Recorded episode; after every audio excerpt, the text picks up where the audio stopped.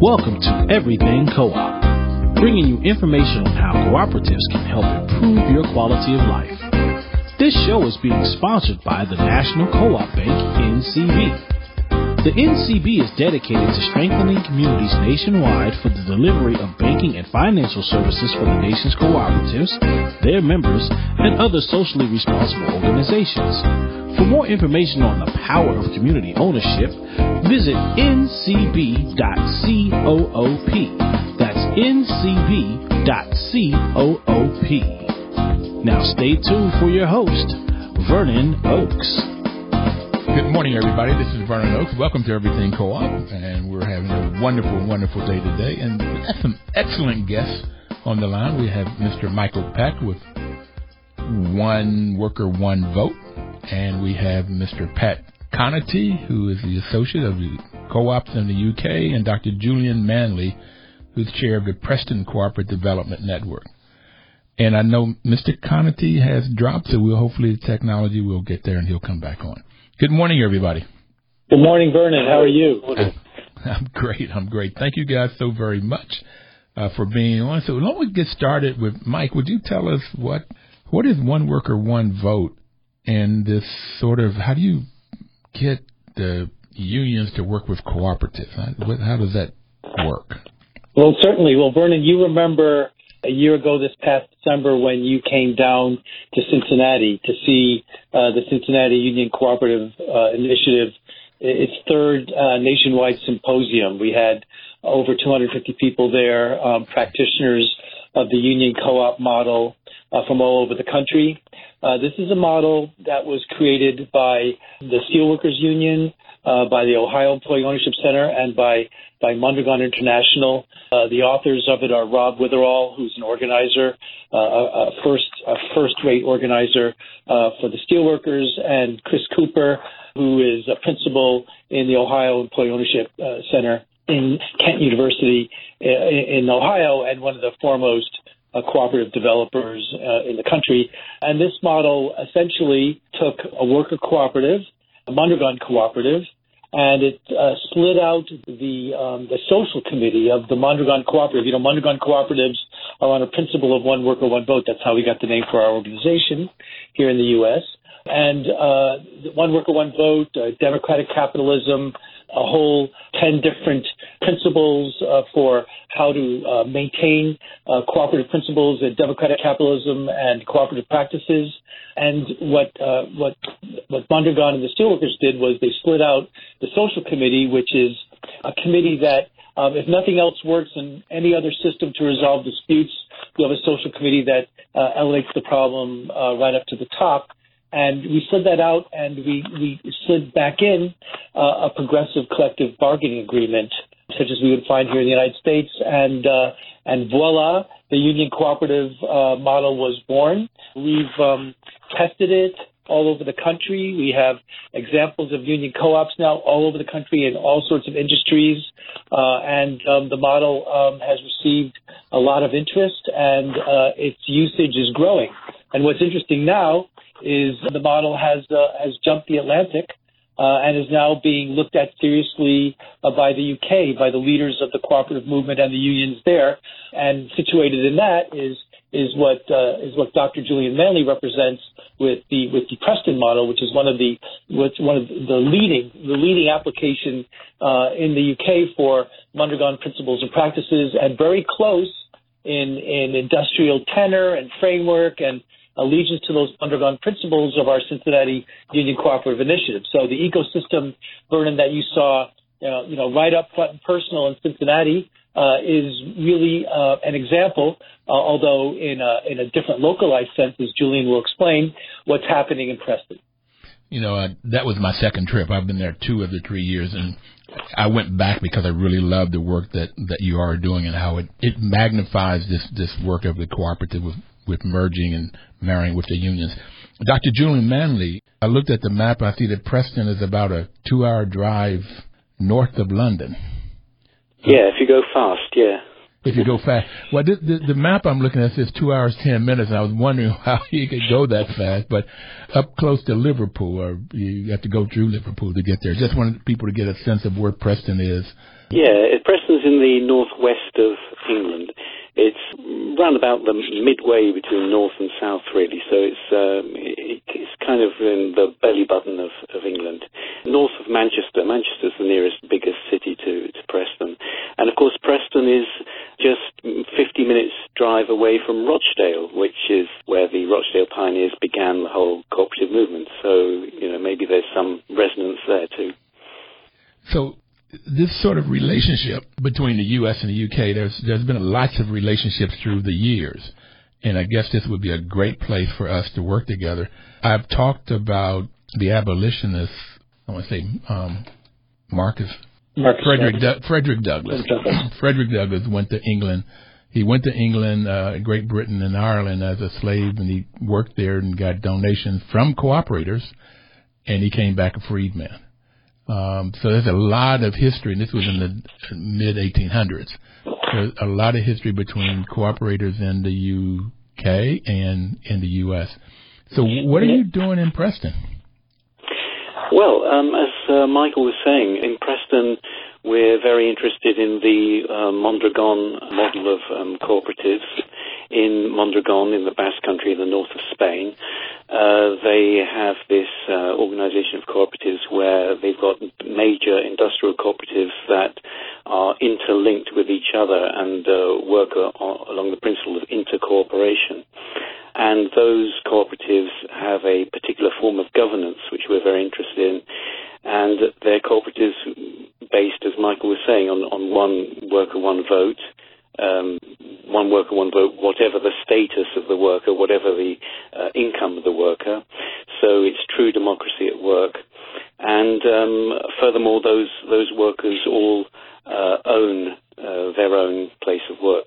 So we're very interested in, in that in the UK. In the UK, we've uh, we're, we're suffering models of austerity here, and uh, we've got great um, economic and political problems. Um, I don't know how much of this uh, you're, you're aware of in the States, but for example, at the moment we're in, in the midst of um, the United Kingdom leaving the uh, European Union.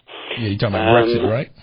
Brexit, that's correct. Yeah, and uh, in the in the face of um, austerity, in the face of the uh, uh, financial collapse in 2008 and faced now with Brexit, um, the the people of Preston have um, decided, led by principally led by the local city council, uh, but but uh, supported by the university and communities, um, decided to take uh, take uh, uh, some action which will re-empower people to build up their own wealth uh, and when I say wealth, I mean social capital as well as financial capital, and to move out of the austerity and the problems that bind us. So we're taking on board the Mondragon example.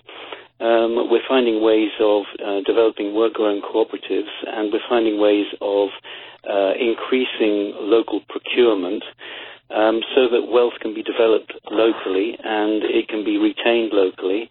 And as a result of that, we can uh, sustain and develop uh, new employment.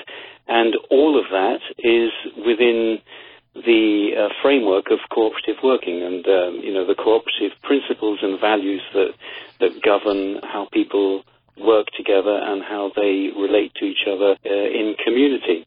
And what we found so interesting about um, Michael's work and the work of one, one worker, one vote and the Cincinnati example is that Michael is well aware of the advantages of the Mondragon model, but he's also well aware of how this model has to be adapted to the circumstances of of in, in Michael's case the USA and in, in our case uh, the UK. And one of those circumstances is um, how do we manage to work with uh, the unions? Just as in the US and the UK, the unions have uh, a very noble position and a long history and a genuine uh, worker representation. So uh, we want to find a model that is as close as possible to the Mondragon model, but responds to to the situation in, in our country, which means taking care of uh, union representation and the role of union with workers.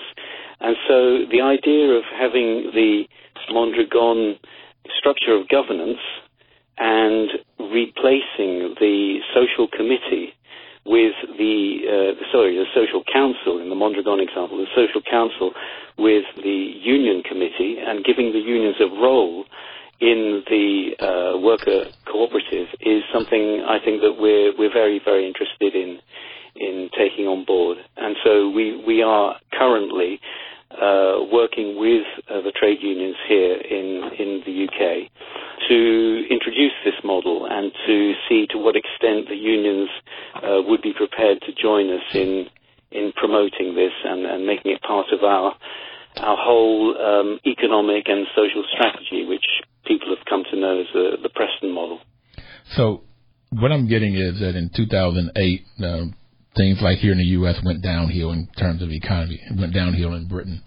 And with Brexit, it's even made it worse. And so people are in bad shape in Britain. And so folks decided they want to take matters on their own. They want to create wealth for laborers, for everyday people. And one way of doing that is through the creating co-ops, in this case, worker-owned co-ops. And you can create social wealth and financial wealth. We're going to have to take our first break. This is going too quickly. And, and we'll come back and find out what Mr. Pat Conaty is doing with Co-ops UK and then get more into, mentioned several times the structure of governance. And I want to get into that and how education fits because Dr. Julian Manley, I understand you're an educator too, not only a cooperator, but an educator. So we'll be right back and take on some of these other subjects.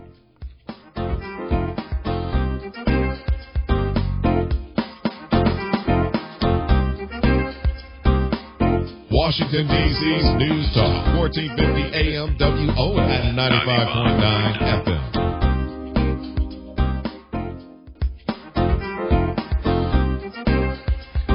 Welcome back, everybody. This is Vernon Oakes. Uh, we have three guests on the line with us this morning. We're talking about what's going on in the U.S. as it relates to unions and cooperatives and how that information is being shared going across the water. And this program is being sponsored by the National Cooperative Bank, whose mission is to support and be an advocate for America's cooperatives and their members, especially in low income communities, by providing innovative financial and related services. And what we talked about before we took the break was things have gotten pretty bad in the UK, and looking at a way of getting people to have wealth is merging the co-ops with the unions. So let's hear from Mr. Pat Conaty. Hello, Vernon. Hello, everyone. So, what is Co-ops UK, and what are you all doing there, and how does that how does that interact with what Dr. Manley is doing at the Preston Cooperative Development Network? Yeah, good question. Co- Cooperatives UK is the um, the National Federation of all all cooperatives and mutuals uh, in the UK and all all countries, Northern Ireland, Scotland, Wales, England. So we're the federal body, and um, like in the USA, there's been this massive uh, compression of living standards of, of, people since the crash. In fact, um, since 2009 um, the wages, the, the, average wages have been repressed more than they've been. They've dropped more in real terms than they have ever dropped since 1850. So, mm. a massive amount of uh, low-paid in-work poverty. Jobs have increased, but really the types of jobs that are being created are, are mostly precarious jobs, casualized jobs. Um, people have creating their own work and self-employment. Self-employment has become you know exponential growth really since 2009 because people can't the public sector squeeze means that government isn't hiring and in the private sector increasingly with digitalization and automation jobs are being made redundant so casualized work self-employed work zero hour contracts has become the typical type of new work sadly so cooperatives uk began looking at how we might address this and specifically in 2014 15, we began talking to the trade unions and to cooperative organizations about what services they provide for self employed people or for otherwise precariously employed people. And um, it was very interesting because there was a lot of similarity between some of the services that different unions were providing and some of the innovations that co-ops were, were leading on. And in some cases, we found, for example, in areas where uh, workers uh, are in trade unions and they've almost always been self-employed, like musicians, actors, journalists. Uh, there, there are cases, certainly in the case of the, the actors and the journalists, where in the case of the actors, there's 25 actor co-ops, a national network, and they work closely with their union equity hand in glove. So the union does certain services around collective bargaining, advocacy, representation, legal advice, and the co-op does other services around um, providing for self-employed people to, to find work and basically to up their skills and so on and so forth. Mm-hmm.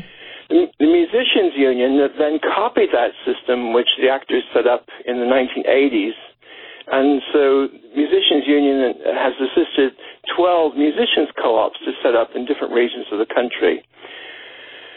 And that's been tried in other areas as well, but it's still at the margins of, of, of, of the mainstream union, movement. So we looked um, further afield and we found some very interesting, just over the water in France and also in Belgium, we found some very interesting co-ops that are called business and employment co-ops, where if you're self-employed, you can actually join the co-op and get the equivalent of being in work. So you can get access to benefits. Um, if you if you're unemployed, you can you know lose your job, you can get access to unemployment um, insurance. Um, they provide advice and education. They provide shared working spaces. And in Belgium, one particular um, model that started by two filmmakers in, uh, 20 years ago in, in Brussels is now, it started as a mutual. It's recently become a co-op but they have 80,000 people they're supporting wow. and a growing number of workspaces across Belgium. Now that's called SMART, and um, but it, it's not it's not a union, but it's a co-op initiative. It's a co-op in innovation. But you know, for example, what they do is you join SMART, and they will you know, collect your debts. They'll do the invoicing. You just give them the information. They'll do the invoicing. They will pay you within seven days. So they keep your actually cash flow going. They provide insurance. They provide education. They provide access to a range of services, equipment. Very interesting. But it's for any any freelancer can can actually join Smart. They've also expanded to other European countries. Um, they're now working in about five other European countries with another 20,000 members. So we we introduced SMART to one of the unions here called Community, which is the old Iron and Steelworkers Union, and uh, which changed their name now to Community. And they were fascinated by this concept. And then we, we, we got the interest of a, of a, a worker space member um, called IndyCube here in Wales. I, I'm based in Wales, although they work for Co-ops UK, with 35 workspaces, and got the union and this workspace organization that's a co-op talking and um, they're now seeing if they can develop a joint offering, which they're which they're testing at the moment, to to freelancers to join both community union and also IndyCube, the co-op with the shared working spaces. So that's the sort of thing that um, where we've taken our work so far. But we then, in doing doing this work, came across the work of Union Co-ops UK and or USA, and, and said, well, gosh that's a fantastic model, the Mondragon model. Could we enhance what we're thinking about uh, for precarious workers and, and pursue that uh, as well? So, you know, that's that's where um, we've taken it. We've done a report uh, in 2017 for the Trade Union Congress, which is the equivalent of the AFL-CIO, with a number of case studies. That's been positively received, and um, and, and really a few months ago we had our first meeting with. Um, eight trade union groups uh, across the UK. Uh, we've now got a steering group going. Um, we're having our next meeting next week. Um, so you know we're, we're we're getting cracking on this, but it, it's still very early days in terms of following on from the work of uh, of the union co-op initiatives in Cincinnati and other cities. So um, we're quite excited about the partnership possibilities across the Atlantic. Well, I'm excited just listening to you about all of the possibilities of helping everyday people, um, folks Absolutely. that could not get help on their own, uh, people coming together, and that's why I I love this co-op model, and and Michael Peck has become a brother in this work. Uh, uh, yes, sir. Yes, so, sir. it does not surprise me that not only is he doing this in Cincinnati and other places in the U.S., but now looking at taking it overseas and getting this knowledge. And one of the things I like about co-ops, uh, I've taught for 12 years, Dr. Manley, and I I love teaching and get watching people get it is that training is in the center of what the co-ops are all about. And this paper I read says that starting with education, uh, the Mondragon way. So who would like to tell me what the Mondragon way is? Well, I think we should let Julian do that because uh, Julian is, is, first of all, he's he's he's the professor in on our team, on our transatlantic team, and also he has actually taught and worked at Mondragon. Oh, great, Julian. Yeah. Okay. Well, I mean, I think one of the most important lessons to learn from the history of Mondragon is that it took them 13 years of education before they created their first co-op. And um, when you consider what they've achieved now, it's hard to go back in time and imagine that they had this 13-year hiatus where what they were doing was learning about co-ops, learning about cooperative values, linking those values to uh, to uh, religious ideas of, of working together and in community and for the common good, um, learning uh, technical and business skills. And it took them 13 years. They set up a technical college, and it was 13 years before they created the first co-op. And the, the, I think the lesson to learn from that is that um, when we talk about um, creating uh, a co-op, um, we're not talking about uh, a simple quick fix. Um, you know, you, you could just uh, set up a co-op and just say, well, off you go. But we're, we're not talking about that. We're talking about a system that transforms the way people uh, behave with each other, the way people interact, that encourages people to engender uh, tolerance and respect uh, to understand uh, what citizenship and empowerment is, to participate in, in, a, in, in a democracy, to take responsibility for decisions rather than waiting for uh, some faceless boss to, to tell tell people what to do, and all of that, all of that is a social, emotional, and psychological transformation, as as much as it is of economic benefit.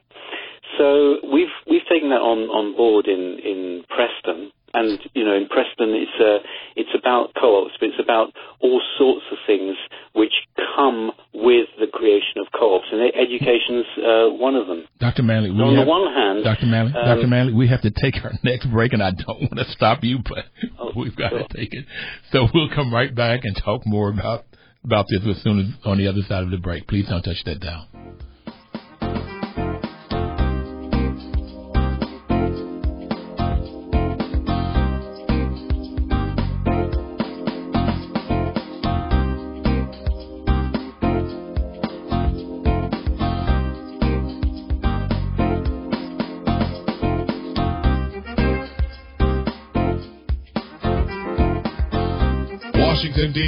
News Talk, 1450 AM WOL at 95.9 FM. Welcome back, everybody. This is Vernon Oakes. The program is Everything Cooperative, and we have Mr. Michael Peck, uh, Mr. Pat Conaty, and Dr. Julian Manley on the line with us today. And what's already become clear in this first half an hour, gentlemen, is that I could have spend an hour or two talking to each one of you individually. So. That's right. That's right. Vernon, Doc- can I can I can I jump in here for a second? Okay. So first of all, you can see the talent that we have in the UK. I mean, that that's so apparent, and also what we're able to do is we now have this learning process where we're learning from everywhere to anywhere uh, from the center, which really, I guess, for our movement is Mondragon, but back to the peripheries and and then from the peripheries back to what we have multiplying centers like Preston and Cincinnati and New York City. Your your interview uh, last week with Deputy Mayor Phil Thompson, who's also fully involved with our union co-op model. So I just think that this is so exciting. This transatlantic union co-op, really hybrid model bridge that we're seeing in action. I, I'm, I'm extremely excited, excited, gentlemen, and wanted to spend a little bit more time talking about this education piece. Dr. Jessica Gordon Nembhard, in her book Collective Courage, said that in the in the black experience here in the U.S., it all started with the education. That's what I heard Dr. Julian Manley talking about. Is it starts with the education, and that's why 90% of worker co-ops or co-ops that get started are still in business after five years, where in the normal capitalistic model, only about 10% are still in existence after five years. It's this education piece. And I would really love it, Dr. Manley, if you could come over maybe with Mike and, and, and teach our Congress and senators and White House this thing of tolerance and respect and responsibility you were talking about.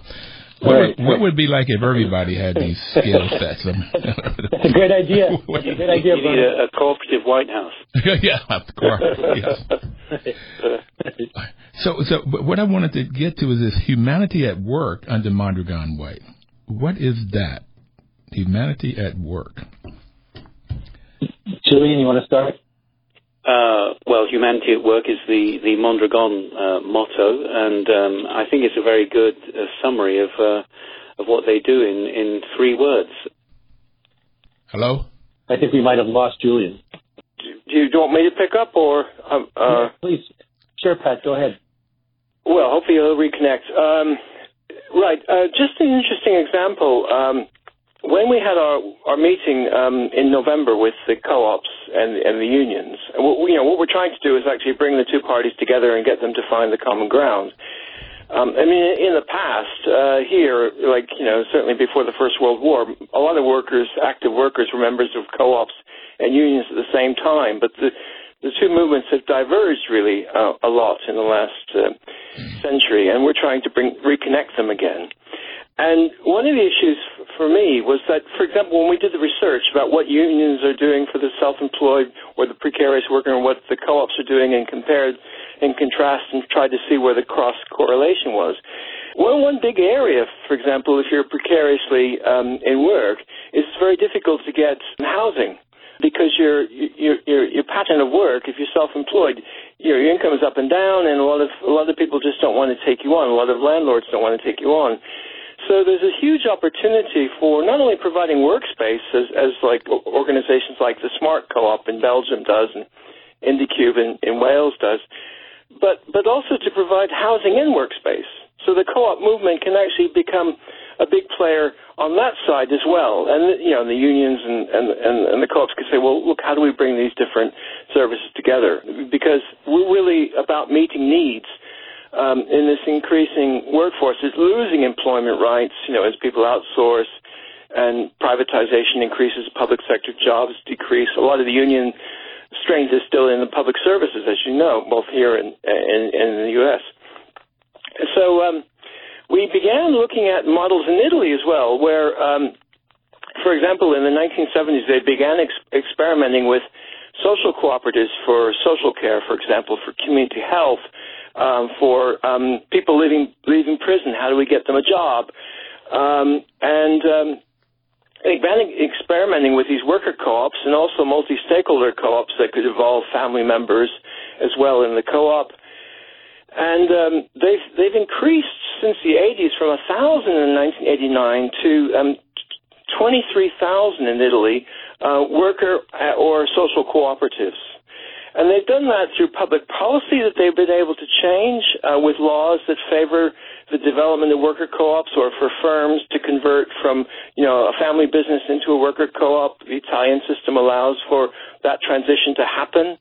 Um, there's been also a law in 1991 for um, social cooperatives eh, for in care, in education, in public service, you know, in community health services, uh, which uh, achieved in 1990 won a national trade union agreement with the Italian trade unions to support this development. So this increase to this over a million workers in these worker and social co-ops in Italy is not nine billion in turnover.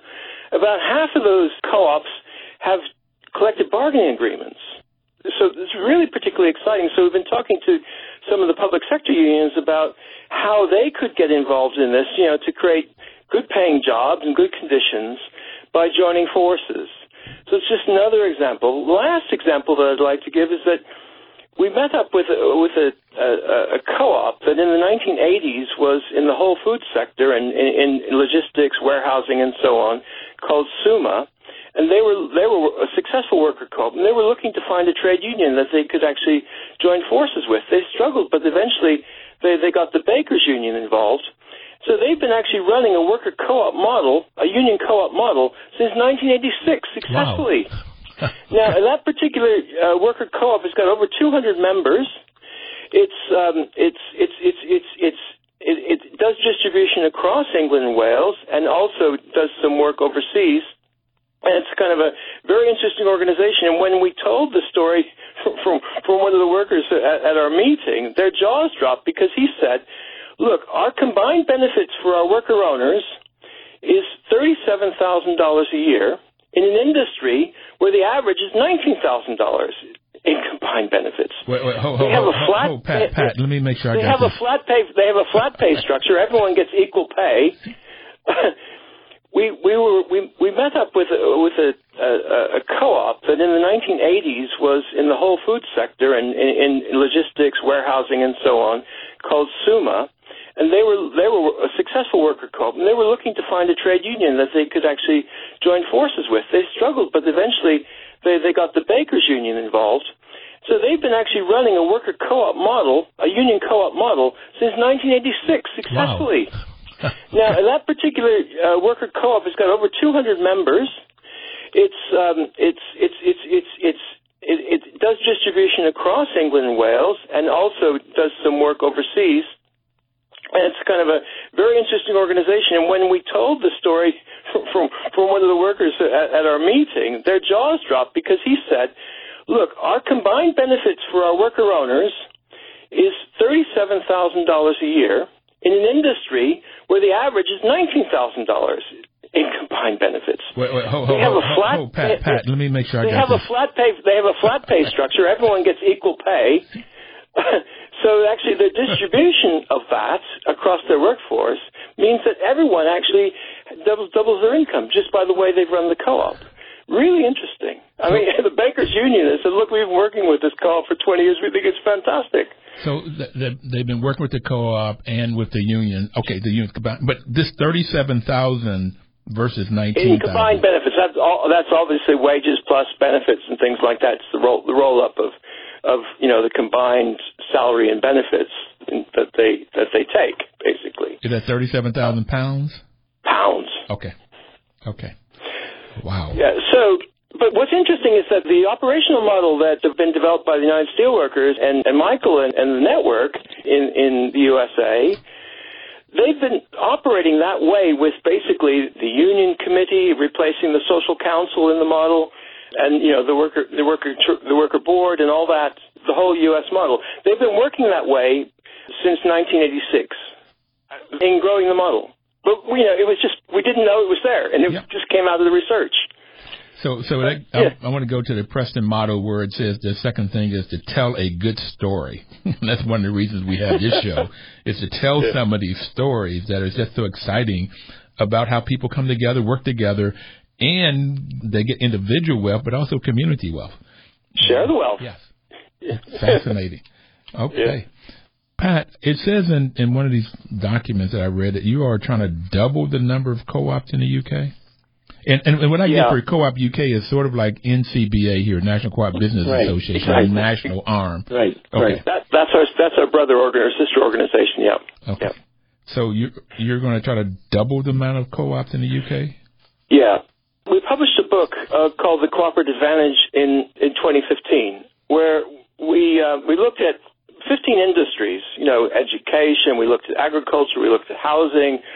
Uh, we looked at um, health, you know, you know, manufacturing, you know, the fishery, you know, whole, all the, all these different industrial sectors, and we looked at cooperative innovation that was happening, and and how we could actually how it would be possible with a national strategy to get behind that to double the size of the cooperative economy in the UK. Now, of course, Rochdale pioneers. Most people know in 1844 the Rochdale Principles, you know, Rochdale and Greater Manchester. But actually, the, compared to other countries in Europe, the cooperative sector is, is relatively small, so it counts for 2% of gross domestic product. Whereas in Italy, for example, and I gave you the example of, of the worker and social co-ops in Italy, it's 10% of GDP. In one region alone in Italy, uh, Emilia-Romagna, where they've had this amazing development of cooperatives, the cooperative sector accounts for 37% of the regional economy in terms of turnover. Right. So what we tried to do in our in the, in the 2015 book is to look at in those different sectors how we could develop strategies for those sectors to raise our game. And so the book impressed the, the Labour Party, and the Labour Party recently um, has come on board to commit if they get elected into government next government when that ever happens to want to help us as a movement, uh, you know, Cooperatives UK and the social and the co-op movement, to double the size within one one term of government. Uh, you know, to go from 2% of GDP to 4% of GDP. And they've recently produced a report on ways to do that.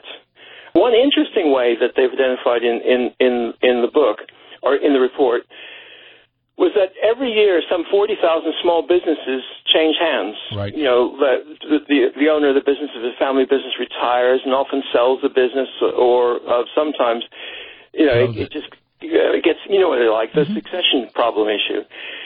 And the trouble is, is that the existing legislation favors not worker co-ops, but employee share ownership plans, that kind of thing, where, which actually are often used for management buyouts rather than worker buyouts. So one of the big problems here is that the worker co-op model is discriminated against in the existing legislation. And one of the problems is, is that if you sell to a worker co-op, the seller, the, the, owner of the family that's selling, has to pay 20% plus in uh, capital gains tax. But with the employment share ownership plan model, they don't have to pay that because they can put it into a trust. So it's a real impediment to worker co-op development. So if we could only convert of those 40,000 businesses 5% a year uh, into worker co-ops, we could easily double the size of the co-op movement within four years. Okay. So you know that's just one way. Now, if all if all of those could be union co-ops as well, just think about that. well, the Labor Party you mentioned, I just want to quick for the people here that we have the Republican and the Democratic are the main two parties, and then Independent. So, what are the parties in the UK? Labor Party is one. What's the other one? Conservative. Well, the two main ones. So the nearest to the Democratic Party would be the Labor Party, and of course, nearest to the Republican Party would be the Conservative Party. Okay. And the Conservative Party is in power at the moment, just like you know the Republicans are in power, mm-hmm. um, and at least you know in the, in the U.S. Right. So if the Labor Party gets in, Democrats get in, then you could see this happening better. They would more likely embrace this union cooperative model and get the laws in place. Yeah, but they've also com- they've also committed to things like the Preston model that Julian can talk more about because that's about community wealth building, which you know at the local level, at the city level or the town level, um, could be hugely transformative in terms of tackling poverty and the housing crisis and also low pay. All right, we're going to take um, our final break. When we come back, I know the first principle is volunteer and open membership. Who are the people you're talking about? Let's let's still bring it right on. Who's who's benefiting and who has the need? We'll be right back. Please don't touch that dial.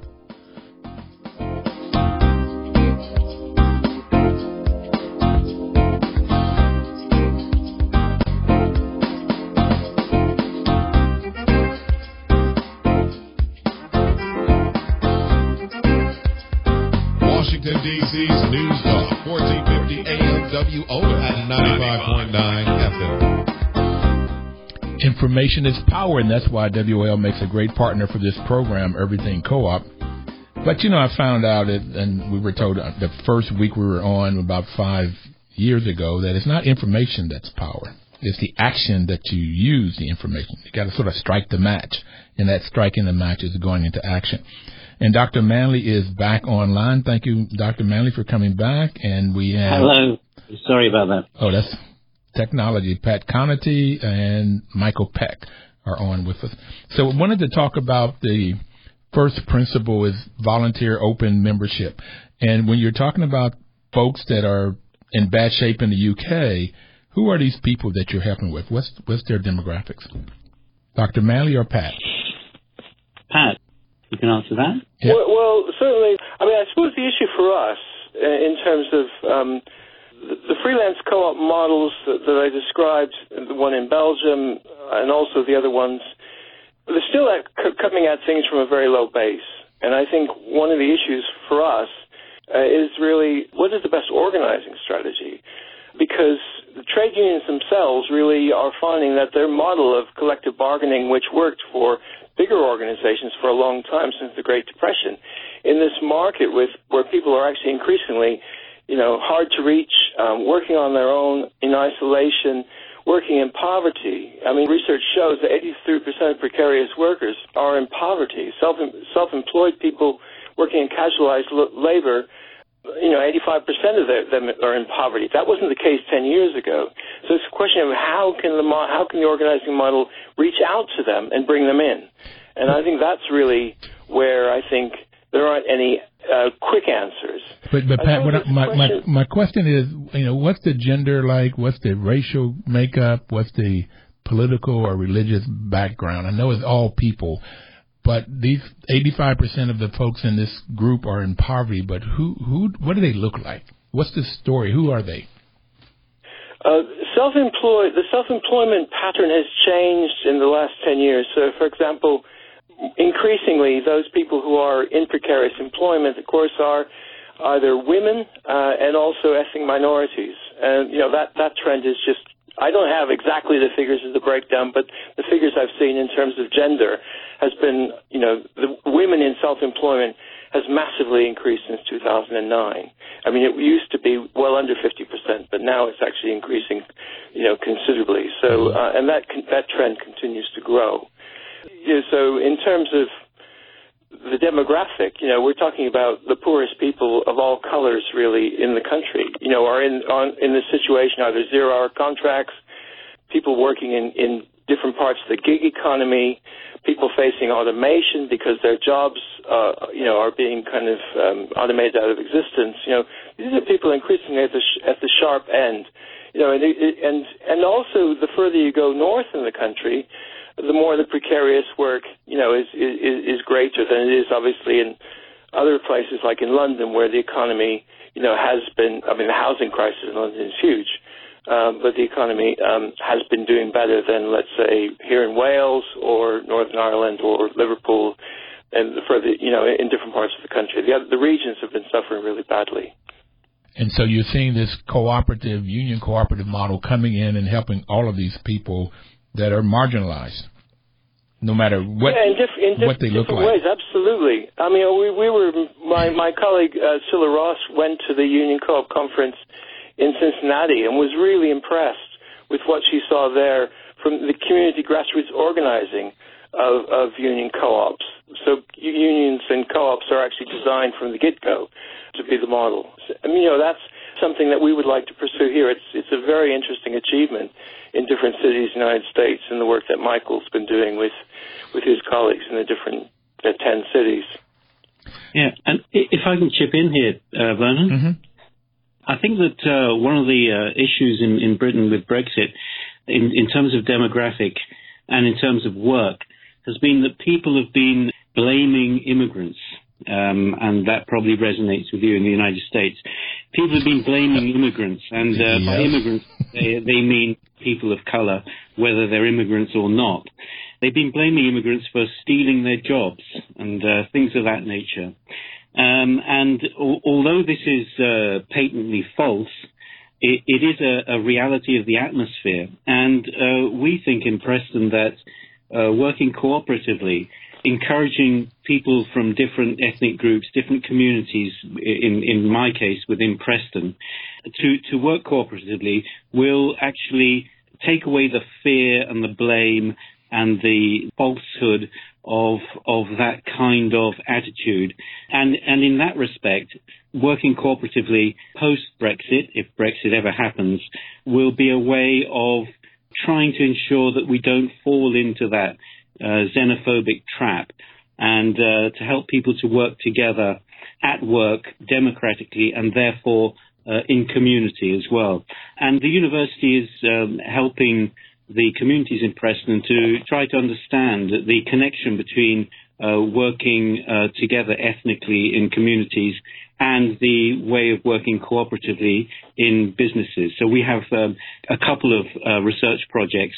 One is my own, which works with the cooperatives, and another one is uh, belongs to colleagues who are working directly with communities.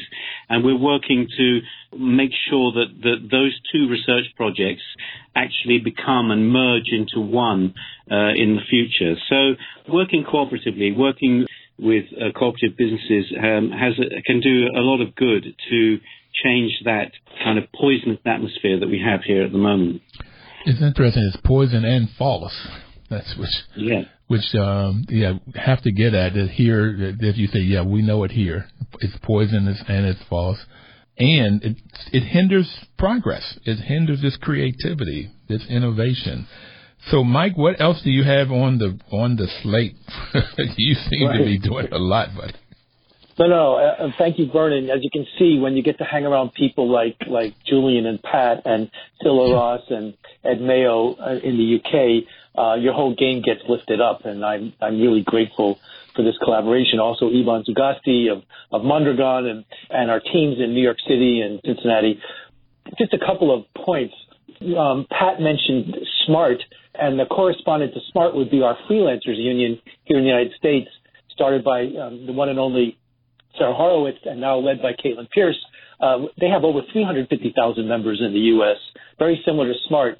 Um, the, the, other point uh, to um, to the politics of what's happening here is we all know about the the, uh, the Gillibrand, the Gillibrand, Senator Gillibrand last August Main Street Employee Ownership Act, which was bipartisan legislation in this incredibly polarized moment, the most polarized moment in our recent political history in the U.S., we managed to get uh, a bipartisan piece of legislation on on advancing the cause of worker and employee ownership, uh, the, the, the best of its kind in the last two decades. So I think that's that's really a secret of, of, of the kind of success that we can have on a bipartisan basis. And the other thing is is hybrid models. Union co-op is a hybrid model, and as Julian suggested, and as Pat has shown, you know, hybrid is the key, especially for countries like the U.S. that are based on on immigrants and immigrant histories, and and the transformative fact that in the U.S. 12% of our population are immigrants, but they 24% of the patents. I mean, clearly it's the creative comparative advantage, and hybrid models go hand in hand with the localization of of, of experiences like like Mondragon, like Emilia Romagna, like what's happening at Preston and Cincinnati. Localizing these experiences allow you to to go across geographic boundaries and create templates that are reusable and recyclable and continuously applicable, you know, once they've been customized. So I think once again, you know, your radio show and our cooperative movement is about cooperating. And you can see the advantages that accrue to all of us when we reach out and do that. Yep. It's fascinating. We only have another minute and a half or so. So, anybody have a last comment on what you want to leave the listeners with? Well, there's one issue that we haven't talked about, Vernon, and that is the issue of investment. There really does need to be investment into into these projects. One of the one of the main things that made Mondragon also successful was that they had their own bank right at the center of the cooperative system. There is work in, in New York uh, and also here in Wales and also in, in um, Manchester and Bristol to develop regional cooperatives, to actually invest in the, in the regional cooperative economies. Um, Mondragon had a regional bank. They set it up uh, in, in 1956, and it's actually helped develop uh, the opportunities for humanity at work. So I think really we do need to get the kind of social investment side right. Right. And the, the emergence of discussions about public banks and regional cooperative banks could actually help us solve that problem. We have to cut it off here, and humanity at work really means that labor is sovereign, that capital is subordinate to and supportive of labor. But labor Amen. is the key. I got it. Amen. Absolutely. Thank you guys very much. We will we'll want to come. We want to cycle back and probably get one of you on for the hour, each of you. Thank you very much for taking the time, and everybody out Thank there, you. please have a cooperative week. Live cooperatively, and let's get some of this training so we have a better world.